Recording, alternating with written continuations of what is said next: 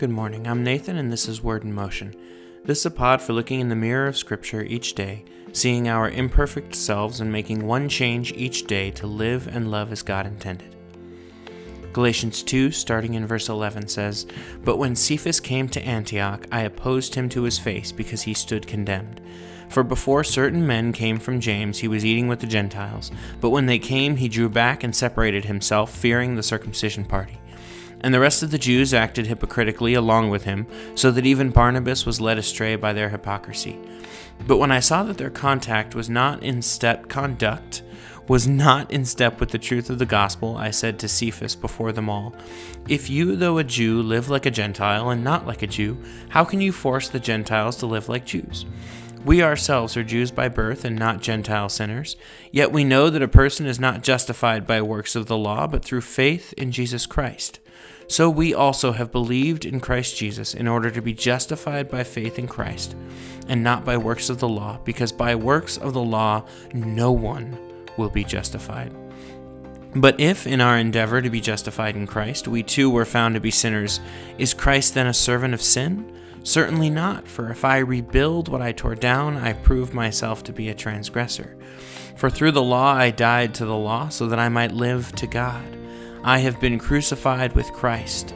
It is no longer I who live, but Christ lives in me, and the life I now live in the flesh. I live by faith in the Son of God, who loved me and gave himself for me. I do not nullify the grace of God, for if righteousness were through the law, then Christ died for no purpose. Verse 20 is critical, and I want to break it down line by line. He says, I have been crucified with Christ. I love this in Colossians 2, and we'll get to this later in the season.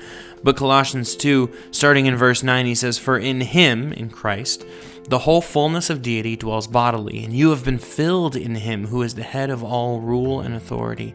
In him also you were circumcised with the circumcision made without hands, by putting off the body of the flesh by the circumcision of Christ, having been buried with him in baptism, in which you were also raised with him through faith in the powerful working of God who raised him from the dead. Now, did you notice something? I was an English major in college, so this change jumps out to me. Verse 9, in him deity dwells. Verse 10, you've been filled in him. Verse 11, in him you were circumcised. Notice the change. Verse 12, having been buried with him in baptism, you were raised with him. Because of what was done in Christ, we have been unified with Christ. Because of what He did, our old sinful flesh, our dead body, along with its shameful, selfish priorities, could be crucified. It is no longer I who live, but Christ lives in me. I'm fundamentally a new person. Paul says to the Corinthians, If anyone is in Christ, he is a new creation. Old has passed away, behold, new has come. Scientists sometimes say, on a molecular level. Well, on a soul level, on an eternal level, you are a new creation in God's eyes. And he says, The life I now live in the flesh, the life here on earth for this temporary time frame, James says, Your life is but a vapor. This life I now live in the flesh. I live by faith in the Son of God, who loved me and gave himself for me. Anytime I have here on earth as a new creation is to God's glory for Him because He loved me and gave Himself for me. Romans 5 says, While we were yet sinners, Christ died for us. So I've been crucified with Christ. It is no longer I who live, but Christ lives in me. And that provides context for the critique Paul gives before that. This isn't about Jew or Gentile. One is right, one is wrong. 1 Corinthians 7 For neither circumcision counts for anything nor uncircumcision, but keeping the commandments of God. Literally translated, this verse is saying circumcision is nothing and uncircumcision is nothing, but obeying God is everything. One author put it this way If you were called as a Gentile, don't try to become a Jew, and if you were called as a Jew, don't try to become a Gentile. He goes on to say, We say with political correctness, white is beautiful, black is beautiful, red is beautiful, yellow is beautiful.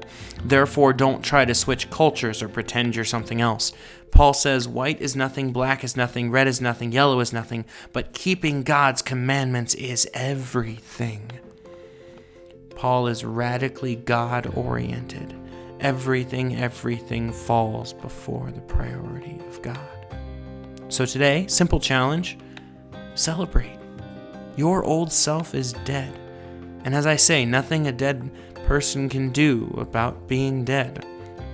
You're alive because of what was done in Christ. We can be risen with Christ because of what was done in Him. And that's amazing. Take a minute, not multitasking, but actually stop everything else and thank God out loud for what He has done. Maybe if you're quarantined with family, if you're stuck with, with friends or family, go around the dinner table. Out loud, whatever your setting is, thank God out loud that we've been crucified with Him, that we could be risen, that we could live this life for Him. It's a privilege, it's something we get to do, not something we have to do. Let me pray for you. Father God, thank you Thank you for saving us. Thank you for what you did in Christ, that we could be unified with Him. Father, help us to see our lives this well this way. Help us to see our lives in context, understanding all that was done for us, Lord, that we would seek to prioritize obeying you and living for you. And God, give us boldness to celebrate proudly what's been done for us in us, what is being done for us, in us, through us. Lord, give us boldness to live for you in Jesus' name. Amen. Hey, thanks for listening. I'm Nathan. This is Word in Motion. Have a great day.